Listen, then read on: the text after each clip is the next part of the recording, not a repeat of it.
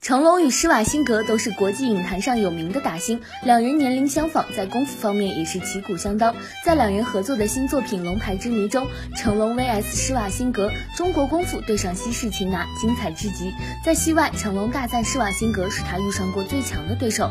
成龙表示，两人的对打戏很难，因为互相都不能赢对方，但又要打得好看，对负责动作设计的成家班是一个大挑战。他也称，私下和施瓦辛格就认识，但是这次能合作电影非常。难得，施瓦辛格也在采访中大赞成龙，成龙是很棒的武打演员，我们有很棒的打斗场面。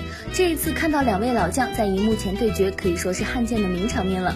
不知道成龙与施瓦辛格这两位老哥俩在电影中谁会胜出呢？龙牌之谜堪称今年最强的功夫电影，毕竟能集齐成龙与施瓦辛格这两位重量级卡司的机会越来越少了。相信这部电影已经被很多功夫迷提上了二零一九必看清单里。